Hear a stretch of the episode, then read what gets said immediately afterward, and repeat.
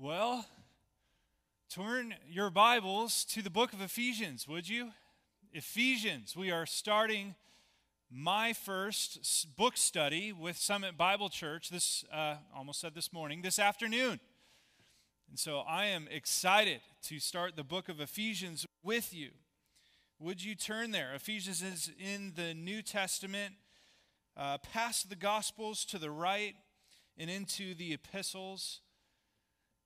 Hopefully you find it. If you have trouble, look at the concordance at the front. And I'm excited to start this book. So you might ask, why Ephesians, Morgan? Why Ephesians?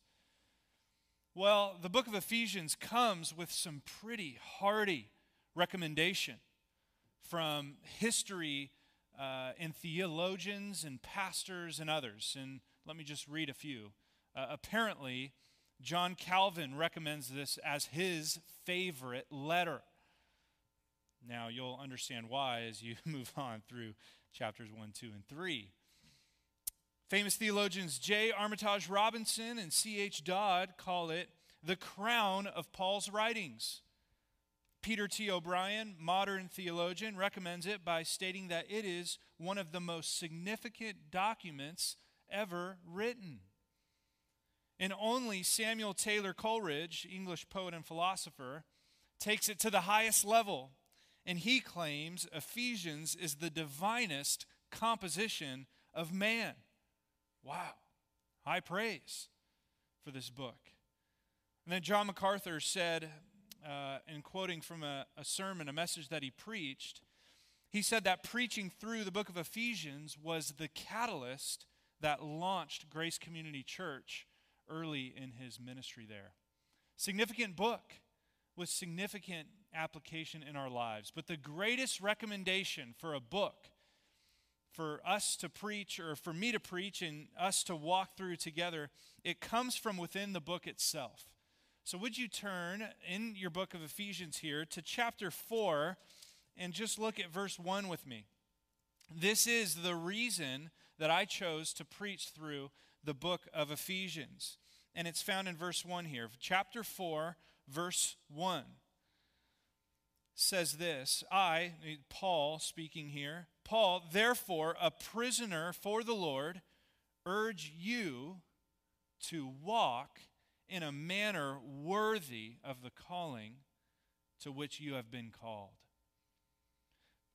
I, Paul, urge you to walk in a manner worthy of the calling to which you've been called. Summit Bible Church, that is my desire for you. That was the Apostle Paul's desire for the Ephesians, and this is my desire for you, for us together, to live worthy of your calling. To live worthy of your calling. See, there is both depth and breadth to our calling as Christians. Would you write those two words down? Depth and breadth. What do I mean by that? Ephesians articulates it profoundly. First, there is a depth of theological riches in our calling.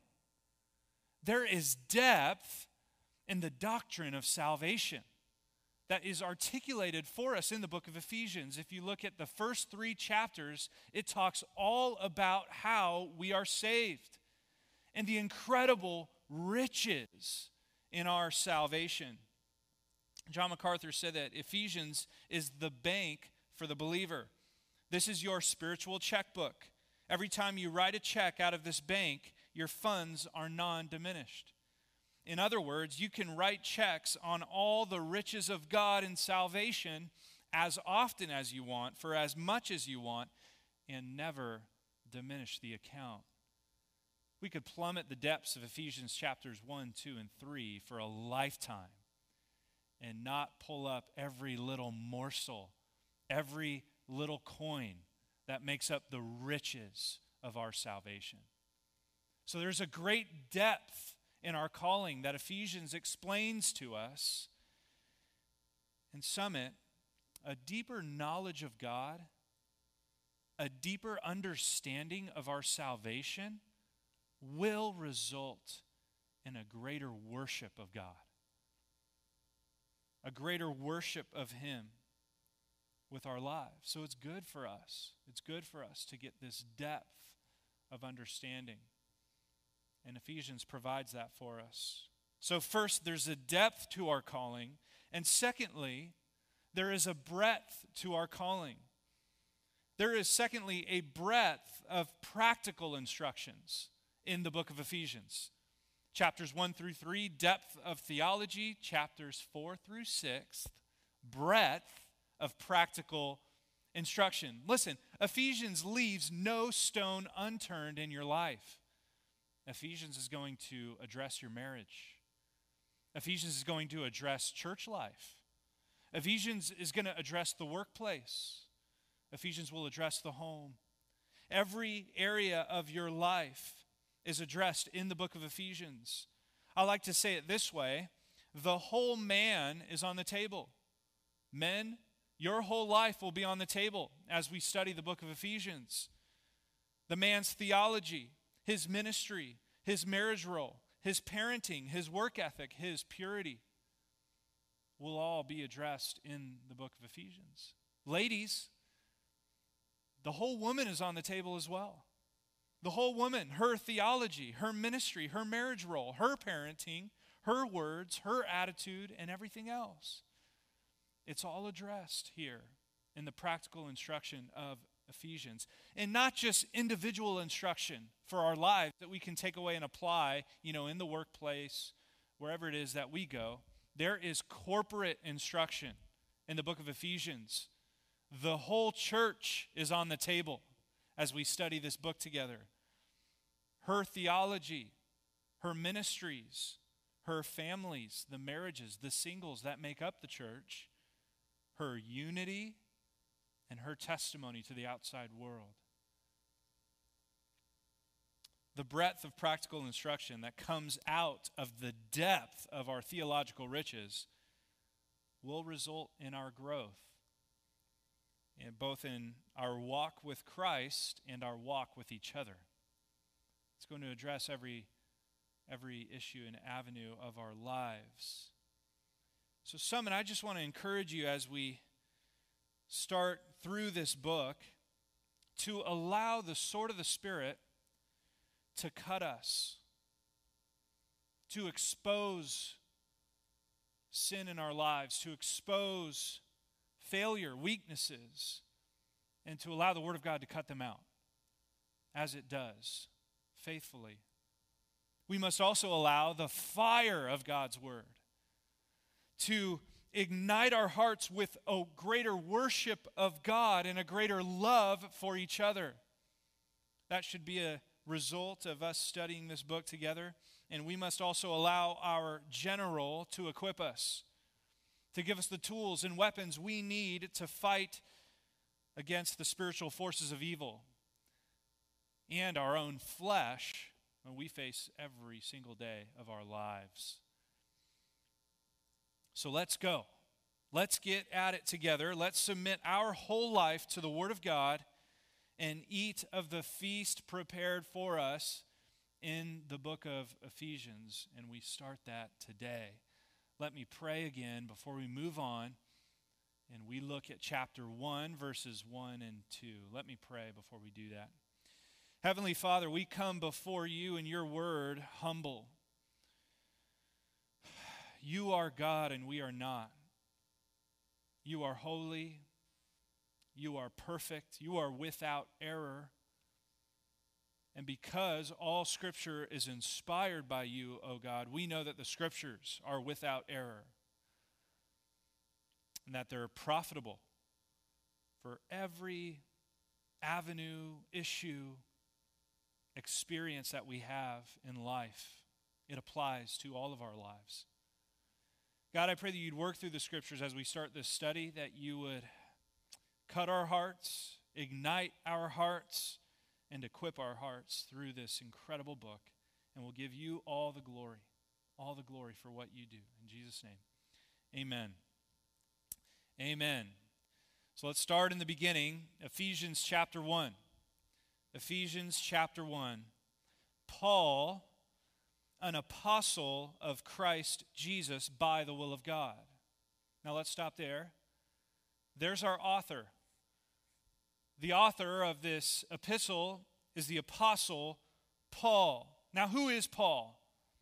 We should get some context, some history here. Who is this Paul? Well, you need to know that Paul was a murderer.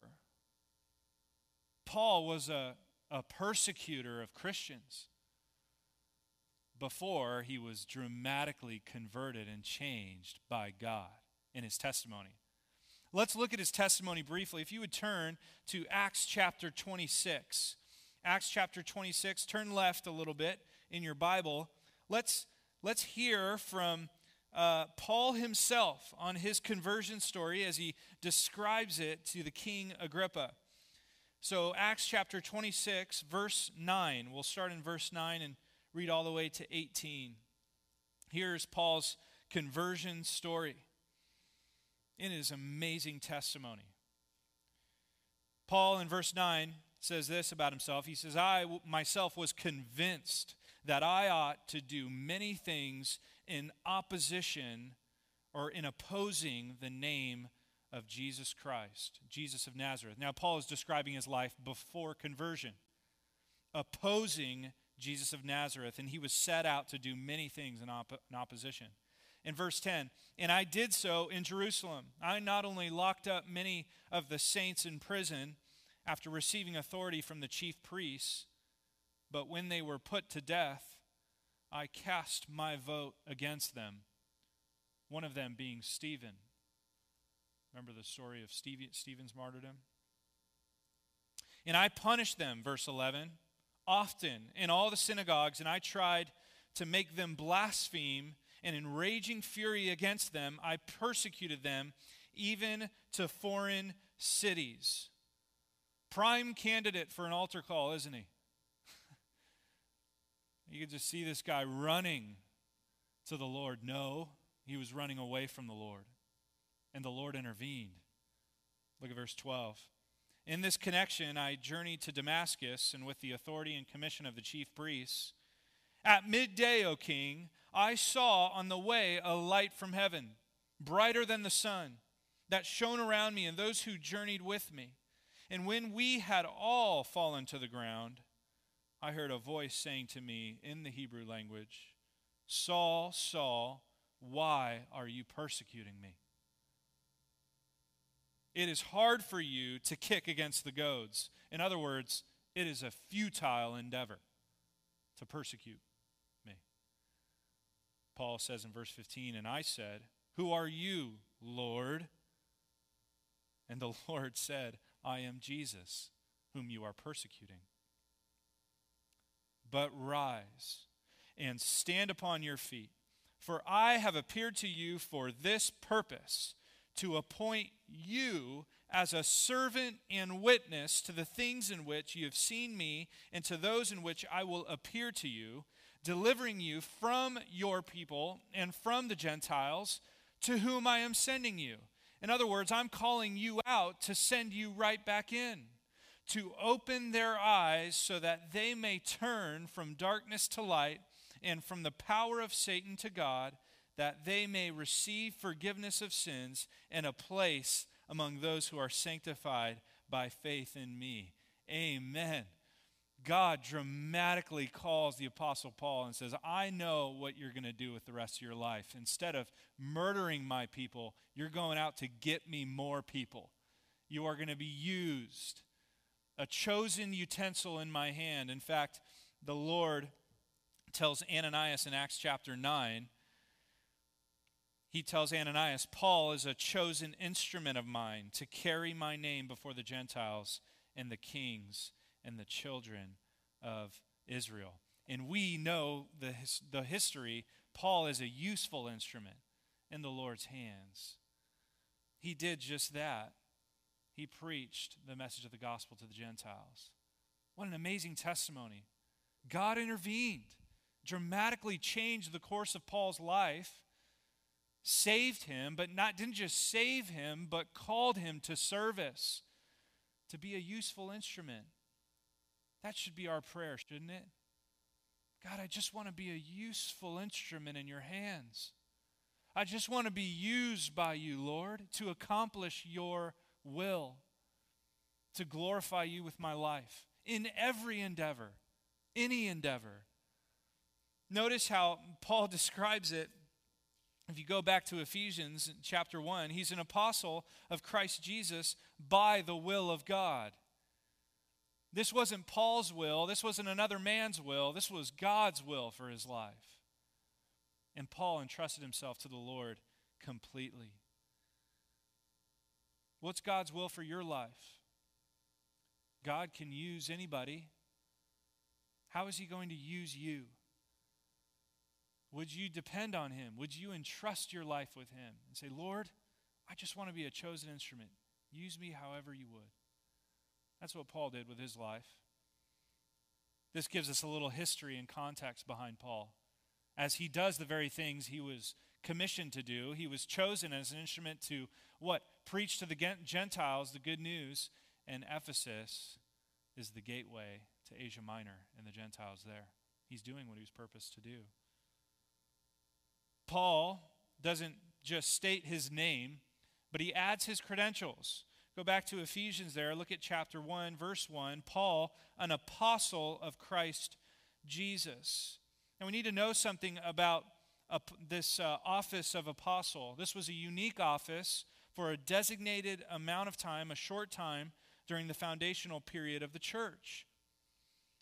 Now, what are their qualifications? These capital A, if you will, apostles of Jesus Christ were men appointed by Christ himself. These would include the disciples, who were obviously appointed to the office during Christ's earthly ministry. Now, Paul is unique in that he received the divine appointment in a vision or by Christ himself on the road to Damascus. We just read about that. So they were uniquely appointed by Jesus himself, apostles were, and they were unique representatives of Christ. They spoke and they worked directly on his behalf. In fact, specifically, apostles were gifted with prophecy. They had this ability to speak and write on Christ's behalf. In other words, the apostles' word was God's word. That's why, as we saw last week, Acts chapter 2, the instruction for the church is to devote themselves to the apostles' teaching, which is God's word. This gift of prophecy, 2 Peter chapter 1 describes it this way. These men who spoke from God as they were carried along by the Holy Spirit. This is a unique office, and it holds weight to the whole letter entirely. It makes it more than just a letter from a man, but it makes it a word from God. That's why Paul states his credentials here. So this letter to the Ephesians is not just a letter of recommendations, suggestions, or helpful tips. It's not written by an MD, a PhD, or any other kind of title, credential. This is the apostles' teaching, therefore the authoritative word of God. You know, some people treat the Bible like it's a book of suggestions, helpful tips. They kind of pick and choose the parts that sound nice or might be easily applicable today, and they leave all the difficult stuff for somebody else. That's not how we should treat the Bible. 2 Timothy 3:16 says that all of Scripture is inspired by God. It's God-breathed. And it is profitable, and lists a ton of different ways it's profitable, for correction, for reproof, for training. The Word of God affects every avenue of our life. So that's why I said it from the very beginning. This is God's Word. And this holds weight, and that's why Paul adds his credentials there. Remember the authority behind these words. Paul, an apostle of Christ Jesus, not by his own will, not by another man's will, but by the will of God, he is our author. Now let's look to the audience that he writes to, the audience here. To the saints who are in Ephesus and are faithful in Christ Jesus. Now you need to know just a little bit of background that some of the manuscripts actually do not include the words "in Ephesus" in the greeting. In fact, they're omitted in some of the early copies of the manuscripts. Now, some use that knowledge and they doubt even the authorship of the epistle. And they say, well, this was an Apolline letter. Look at the style. It's different than the other epistles that he wrote. And so some even use that argument to go further and say that the book of Ephesians is not the authoritative word of God. They undermine the scriptures. I just want to encourage you, church body, to be wary of those kinds of speculations. Be wary of them. If an author, a commentator, or whoever else says something or writes something that sounds contradictory, or it sounds like a speculation, or it sounds just not right, I would encourage you first to compare it to the words of Scripture, to compare it to the Scripture itself, because if that man or woman contradicts the Scripture, then they're wrong, the Scriptures are not. Amen? Don't question the words of the book. The Scriptures questions the words of that author and the commentator. And also, if you don't get the clarity that you need there, to compare those words with other sound commentators, other trustworthy and faithful scholars. Compare those words to see if that's just a crazy speculation out of left field or if it is actually sound. You got to know that people will always try to undermine the Scriptures, and they'll go through any door or any opportunity that they have a chance to. Anyways, back to Ephesians. There is a good defense for why some of those copies, manuscripts, may not have the words "in Ephesus" in them. One of the arguments is that the original intent of the letter was to go to the Ephesians, but some of the copies omitted "in Ephesus" so that the letter could be spread to the surrounding regions in Asia Minor, so that the letter could be read further into Asia Minor after it was read to the Ephesian church. Due to the grammatical structure of the greeting, the title of the letter, which is the same in all manuscripts, Ephesians, the early church fathers and the majority of other manuscripts who affirm that it is actually a letter to the Ephesian church, it's sound for us. It's sound for us to believe that the Ephesian church was the intended audience. There you go. If you want to research more on that, you can come up to me afterwards and I can point you to some good commentaries. But what is the significance of Ephesus? That would be helpful for us to know as we read this letter. Why does Paul write to the Ephesians? Well, I have a map up on the screen here. Ephesus is a strategic location. It is first politically strategic. Who was the great empire that ruled during Paul's day? It was the Romans, the Roman Empire. The Roman Empire was so vast, covering areas of Europe, going into Asia Minor, even parts of Africa, that they separated their empire into provinces, smaller areas where a proconsul or a governor would rule. And so you have the area of the Roman Empire called Asia Minor, and the capital of the Asia Minor province was Ephesus. Ephesus, good. So it's the capital. There's political strategy there.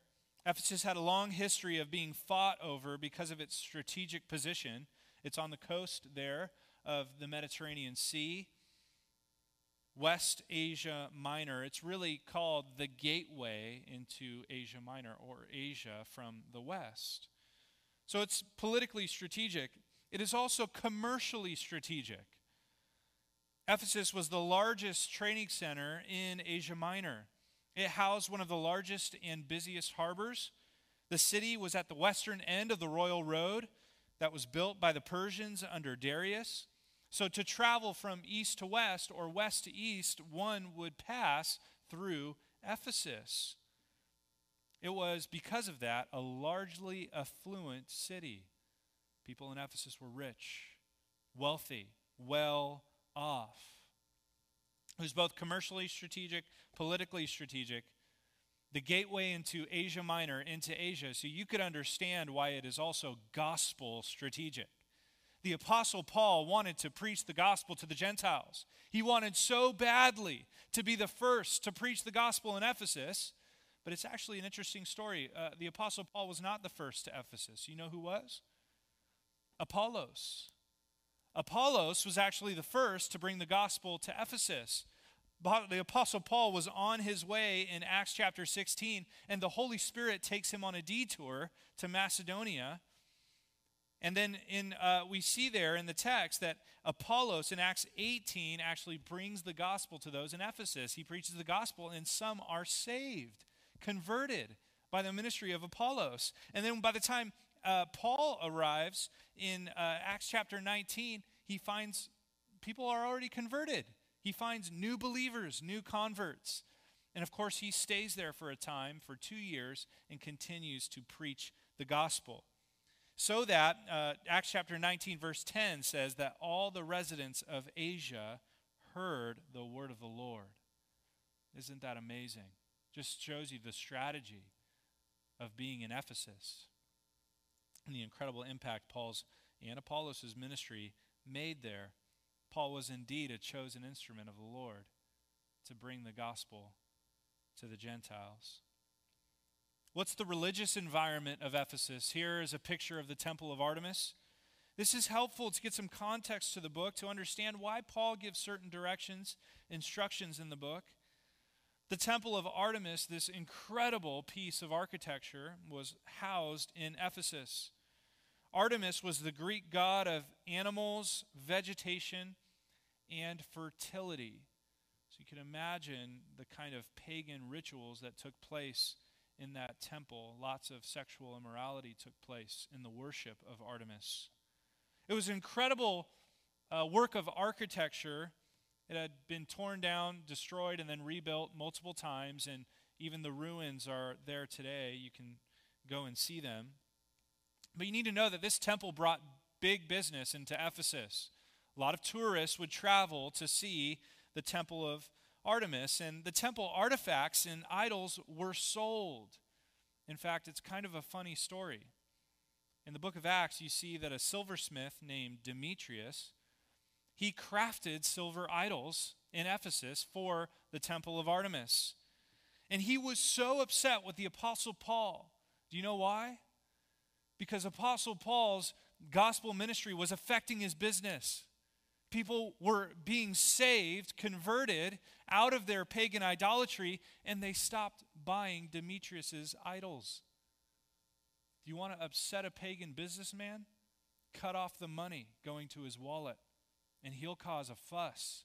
And he did. He stirred up a riot in the city of Ephesus, a massive riot that actually the proconsul had to deal with, all over these idols being sold in the city. So we know that the Gentiles there in Ephesus were heavily influenced by this pagan worship. It's also called the magic arts. But it wasn't just Gentiles in the city. We know that there were synagogues that Paul preached in as well. And these Jews held these stubborn traditions that they were not willing to let go of. Paul describes them as stubborn and unbelieving. So Paul deals with both peoples in his letter to the Ephesians. He reminds the Gentiles to no longer walk as Gentiles, pursuing sensuality, greed, impurity. He reminds them to put off the old self and put on the new man. He also reminds the Jews that the Gentiles are fellow heirs with them, to not be divided over ethnicity, but that they are all members of one body, the same body, despite ethnic differences. They are one in Christ. Doesn't some of those things sound familiar to our country here, America? We are an affluent country. We are rich. We are wealthy. And that leads us to similar temptations. Temptations that surround us are similar in nature to those that the people faced in Ephesus. Temptations to be greedy, temptations to be covetous, temptations to be impure, sexually immoral. But we also have a strong group of religious traditionalists that depend a lot on their own heritage, their own upbringing for their salvation. And the book of Ephesians reminds us, you're not saved by your works or your ethnicity. You're saved by faith in Jesus Christ.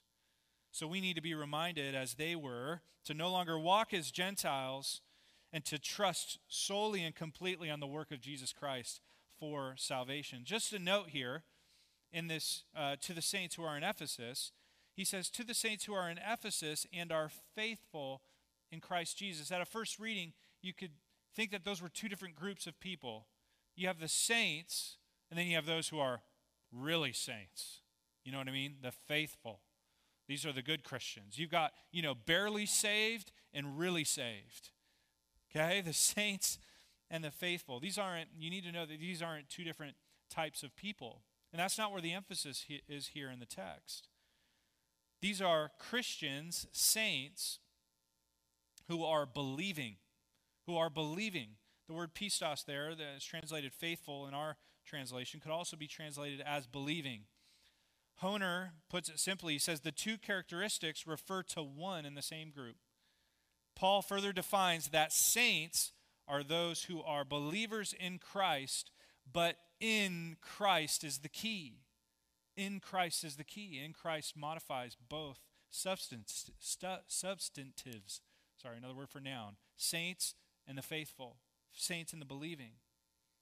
In Christ is the key. See, that's what separates us from every other religion, every other saint of every other religion. That's what separates us from the Catholic saints. That's what separates us from the Jewish Orthodox saints. Christians are Christians because they are in Christ. The only reason we are saintly or believing is because of Christ, not because of our own good works or our own mustering of faith. Being in Christ is what brought us to the table. His work, not ours. We need to remember that you're not a saint because of what you've done. You're not faithful because of what you've done, but what Christ has done on your behalf. We are in Christ. And that's going to come up over and over again in the book of Ephesians. I was once a pastoral assistant to my previous pastor, Chris Mueller. And man, that job came with some good jobs and some great opportunities and also some pretty crummy ones. You know what I mean? Like the dry cleaning, weeding his front yard, those kind of duties, pastoral assistant duties. But I had some pretty amazing opportunities and got to sit and learn from pretty amazing guys. And one such meeting, we were invited personally to the Master's University by John MacArthur. And I went along with Chris as his pastoral assistant, and I sat in a room with probably no more than 12 to 15 men, influential pastors in Southern California, and one of them was John MacArthur. And so it was the very beginnings of what is now called the Masters Fellowship, which is a fellowship of Christian churches in this area. And anyways, I got to sit in on that first meeting and hear from John and the other men as they talk about this new group. And it was pretty exciting, exhilarating. Listen, the humbling reality is that the only reason I was there in that room with those influential men is because of not me and my influence, but Chris Mueller. I was the pastoral assistant in Chris, if you will. He was my representative, and he was the reason that I was able to sit at the table there. Listen, similarly, Christian, you have a seat at the table. You have access to all the riches of God and salvation, the riches of relationship with God, the benefits and blessings of a true salvation in Jesus Christ. But the only reason that you sit at the table is not due to your works or efforts, not due to your accolades or your heritage. It is because you sit in Christ. You are in Christ. And that is a good reminder for us. The only reason we are saints or considered faithful or believing is because we are in Christ. Let's move quickly to the greeting. The greeting, verse 2. Grace to you and peace from God our Father and the Lord Jesus Christ. This is not necessarily a unique greeting. Paul uses the same one verbatim almost in all of his other epistles. But there's two distinct characteristics here that we should look at. First is grace. grace. The second is peace. Peace. Grace to you and peace from God our Father and the Lord Jesus Christ. Peter uses the same two words in his greeting for the book of 1st and 2nd Peter, the books. John uses the same two words in his greeting in 2nd John and Revelation. It's as if these two words have become a staple in Christian greetings. Grace and peace. What are the significance of these words? First, we know that grace is the means of our salvation. Ephesians chapter 2, verse 8 says this, "For by grace you have been saved through faith. And this is not your own doing, it is the gift of God." That's the significance of grace. It's the means by which we are saved. We're not saved due to our own works, our own goodness. We are saved by grace. And peace is the result of our salvation. Ephesians chapter 2, verses 13 and 14 say this, "But now, in Christ Jesus," there it is again, in Christ, "you who were once far off have been brought near by the blood of Christ. For he himself is our peace, who has made us both one and has broken down in his flesh the dividing wall of hostility." The result of our salvation is peace. Peace with God, which results in a peace with one another. I can't wait to spend more time in those passages to come. But it's worth noting, just for the sake of our verse this afternoon, where these two characteristics come from.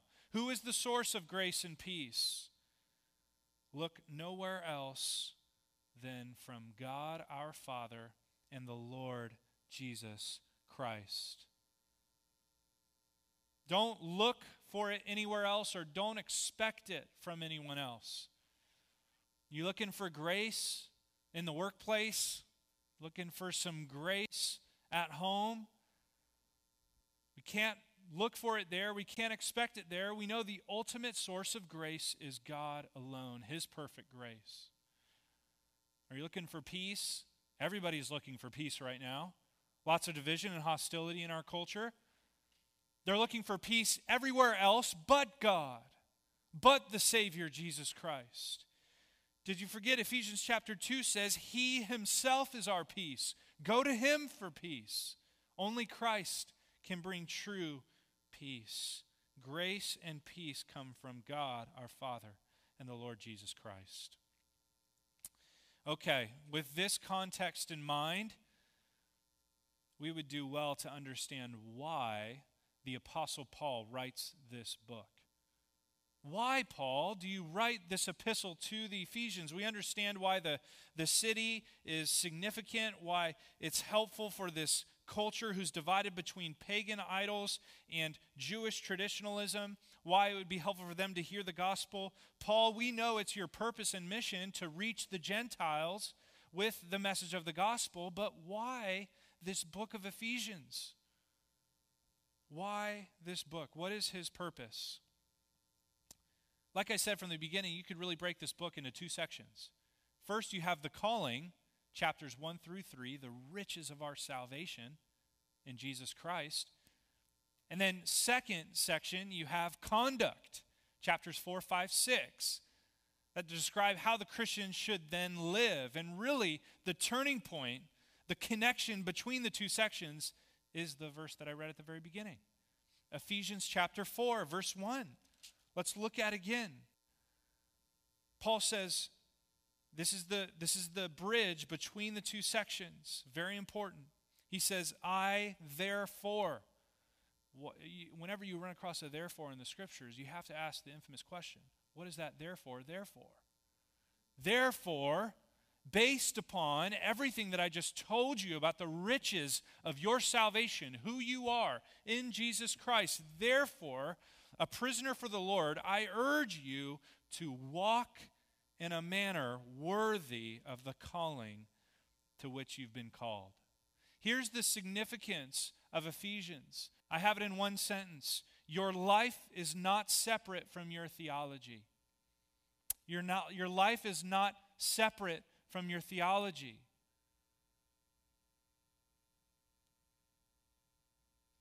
This is so, so important for us to understand, because there is this culture of hypocrisy that exists in the church today,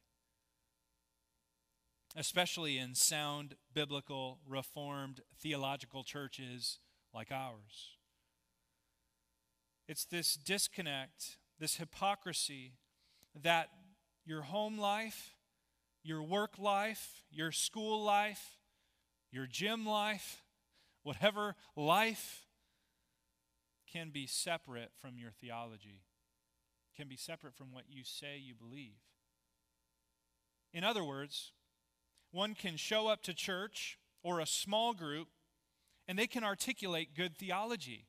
They can feign spirituality. They can provide all the right answers to the questions. They could even quote all the Bible verses, debate the theological nuances. They could appear mature, wise, studied, and then walk away and live no different than the pagan. It's a hypocrisy that the Apostle Paul directly addresses. Your life cannot be separate from your theology. They are inevitably connected. In fact, your life is fruit, evidence of what you believe. You know, she has the scripture memorized. Even Proverbs 15:1, a gentle answer turns away wrath. She speaks sweetly, kindly, gently at church, but goes home and mistreats her husband, has only sharp words for her children, and gossips about other women behind their backs. See the disconnect between what she says she believes, her theology, and her life.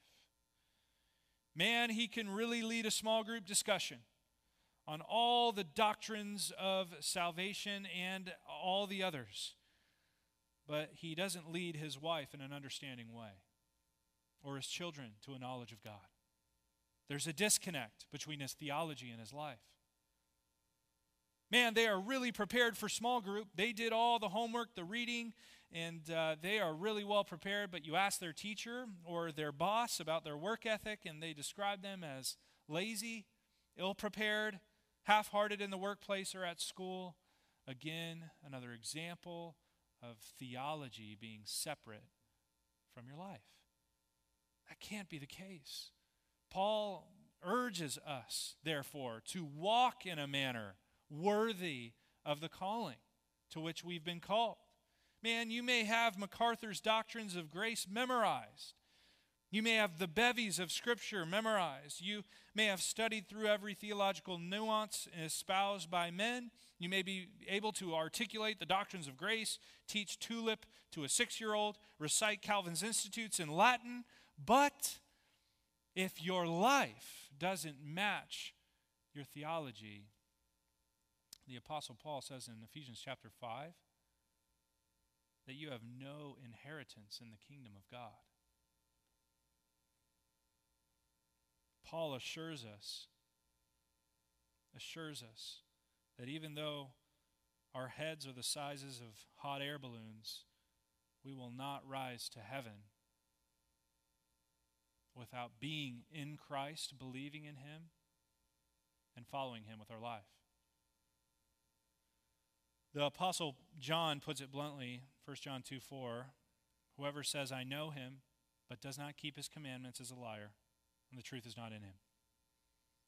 Summit Bible Church, may that not be us. May we be a people that lives worthy of the calling to which we've been called. That theology isn't just something that we know up here, but that we live out in every avenue of our lives. So important, so important. That it would affect our marriages, our relationships with each other, our work ethic, our purity. Our love would rise up to the level of our calling. My desire for us in this series is not simply to convince you of theology and doctrine, to convince you up here. You know, whatever it is, there are a lot of doctrines that are talked about in here, the doctrines of grace, Ethnic unity in Christ, complementarianism is addressed in the book of Ephesians, and we'll get to these theologies and issues. We're going to allow the scriptures to speak for themselves. And these are doctrines that we hold to and a defense that we give and we find in the scriptures, but that theology and doctrine shouldn't just result in us being smarter, but us living holier, us being filled with more love for each other and a greater love for God, that it would transform our walk with Christ and our walk with each other, that it would have its effect on our life, not just our mind. That's why Paul writes to the Ephesians, to urge them to live in a manner worthy of their calling. Our life is not separate from our theology. So, we are going to plummet the depths of soteriology, the doctrine of salvation, in chapters 1 through 3. And as we do that, may we never forget the practical outworking of chapters 4, 5, and 6, which we'll get to as well. Last statement I'll make just to drive the point home. If we should marvel at the glory of our great God and Savior, the grace of the Father, the love of the Son, the security of the Holy Spirit, we cannot avoid the newness of life that comes with it. We must therefore put off the sinful habits of our past and put on the likeness, the righteousness, and the holiness of our Savior. Are you ready? I hope you are. I'm ready as well. I'm ready to lay my whole life down before the Word of God, to evaluate every aspect with you, and to be applying God's Word with you as we start this book of Ephesians. Let me pray.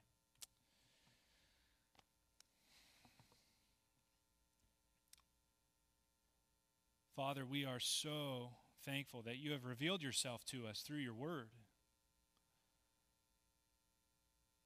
God, it's amazing to think about your holiness. Think about your perfections, your sovereignty, your grace, your love. Lord, we can marvel at those things, speculate upon those things, talk about those things, God, but help us not be so detached from reality. I pray that the deep theological truths that we believe and affirm would cause us, Lord, change us and affect our lives to live it out, to be pure from the heart, to be godly examples, husbands and wives, children. Lord, to be great testimonies in the workplace, to be united with each other. Lord, to put off those old sins, the old self that should no longer characterize our lives, and to put on all those good fruits, those good characteristics that come with a renewed life in Jesus Christ. I pray that you'd help us, Lord. We desperately need your strength and your help. I pray that you'd work in our hearts again, Lord, through this series, that we would surrender ourselves to you completely. In Jesus' name, amen.